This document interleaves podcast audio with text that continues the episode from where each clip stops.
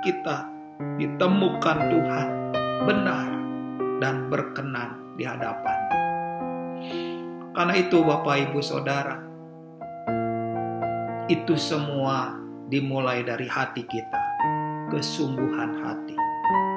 Melayanilah, dilihat atau tidak dilihat oleh orang lain, bukan hal yang penting, tetapi melayanilah dengan kesungguhan, karena itu dilihat oleh Bapamu yang di surga, yang berada di tempat yang tersembunyi, yang melihat engkau ketika engkau melayani.